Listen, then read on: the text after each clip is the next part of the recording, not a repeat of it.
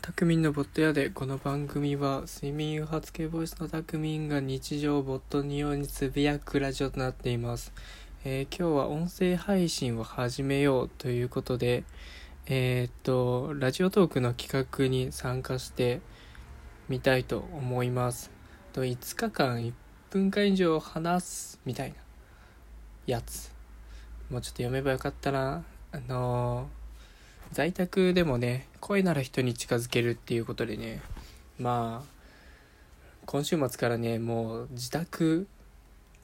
なんだろう自宅待機みたいな外に出るなみたいなまあ某なんとかウイルスの影響でそうなってるじゃないですか。だからねそのその中でねやっぱ声で何かを届けるとかねもうそもそも人と話す機会が減っちゃうっていうそんな時に音声配信を始めようということで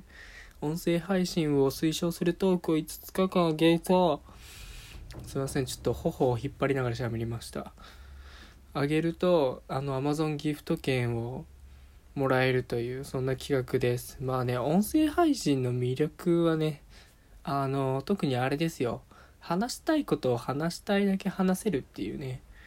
もうすごい。なんか日常でさ12分間こんなにバーって人に話すことないじゃん。あのドン引かれるかなかなかいいやつしかいないよ。こんなに12分も話を聞いてくれる人は。あすいません。うちのバイクです。なんでそういうね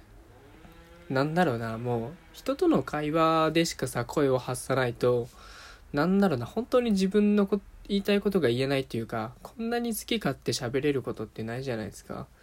なんか会話ってやっぱ相手とのキャッチボールだからその多少相手に合わせて言葉を変えたりとか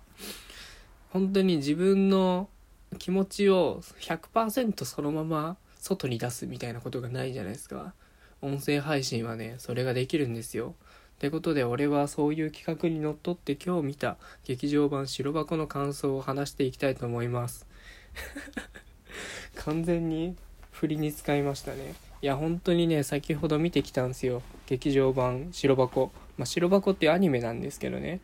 そのどういうアニメかっていうとあの PA ワークス制作でえーっと「花咲くいろは」に続く「働く女の子」シリーズ第2弾として2014年10月から2015年3月まで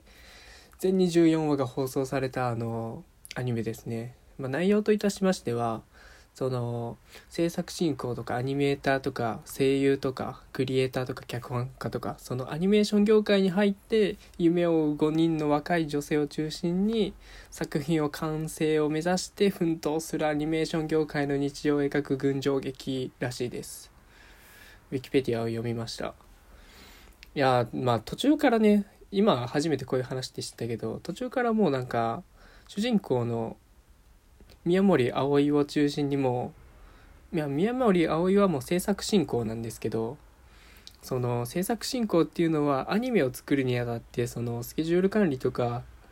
いろいろねあの調整をするところですね。その監督であったりとかそのアニメーターの方であったりとか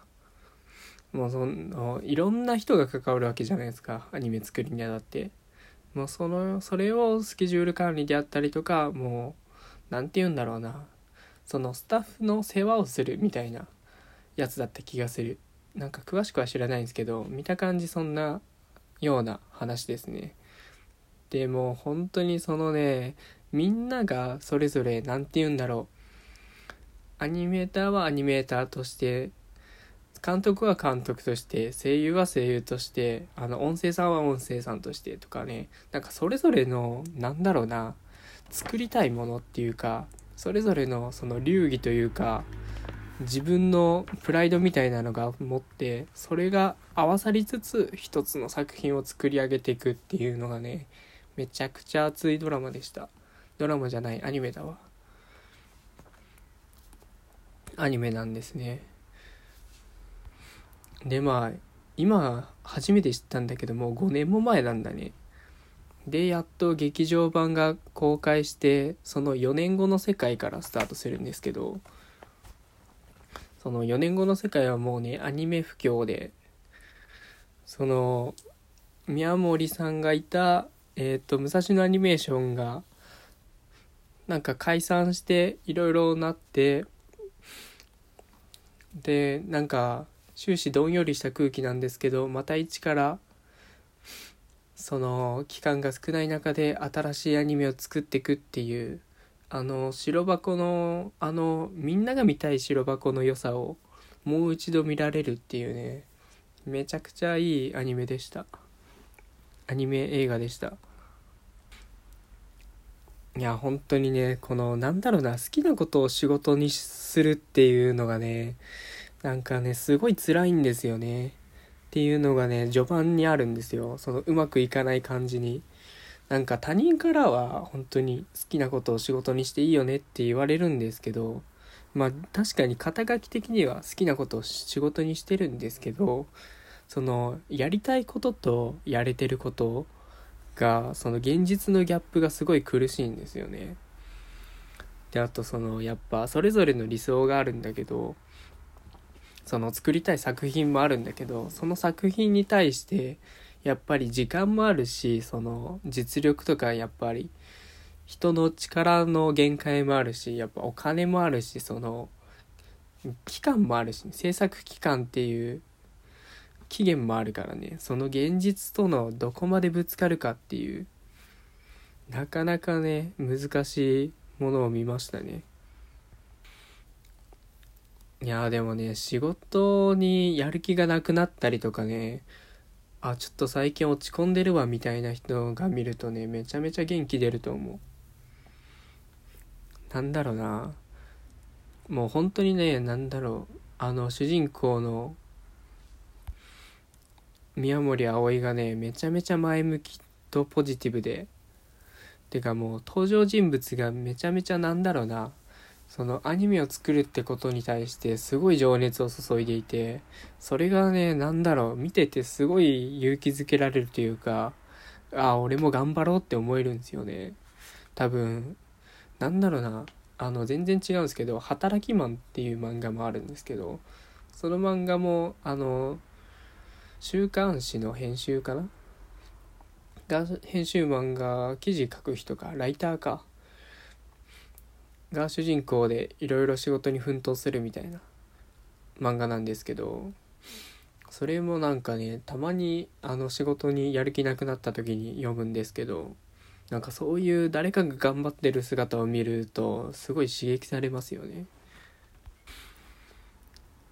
でそのあの作品白箱の良さっていうのは何だろうなあの作品を作るっていうのはもうアニメとか何に対してもそうなんですけど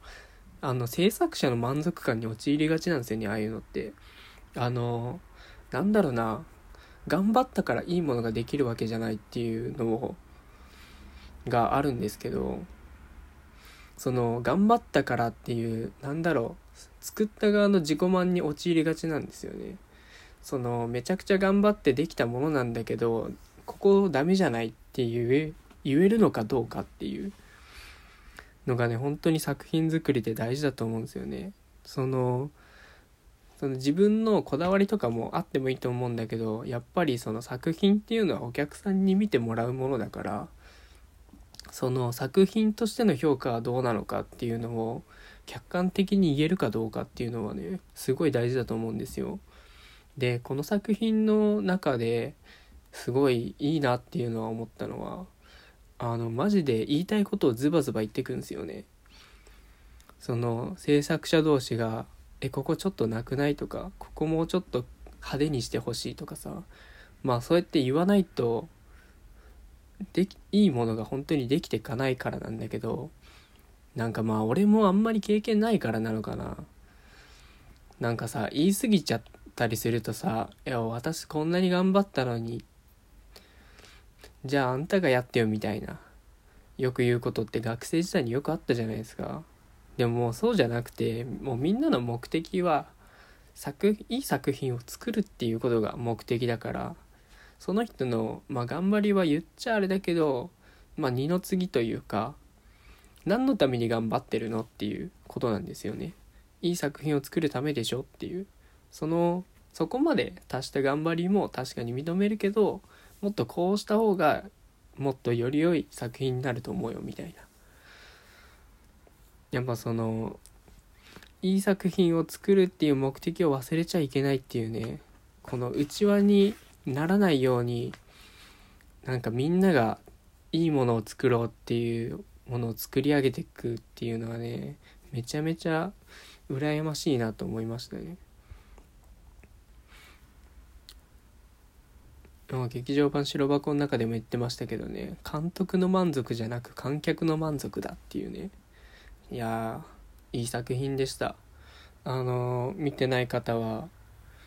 ぜひ見た方がいいと思います。まあ週末ね映画館やらないやらも閉まっちゃいますけどちょっと俺は我慢できずに見に行っちゃいました。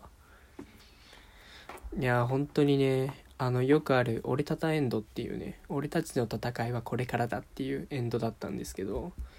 いやでもね本当に何回も作品の中で言ってたんですけどジタバタしてれば何かが変わるっていうねそのこうなりたいんだけど何やったらいいかわからないみたいな時はとにかく行動してれば何かが変わっていくよっていうそんなメッセージが込められている映画でした。是非よかったら見てください。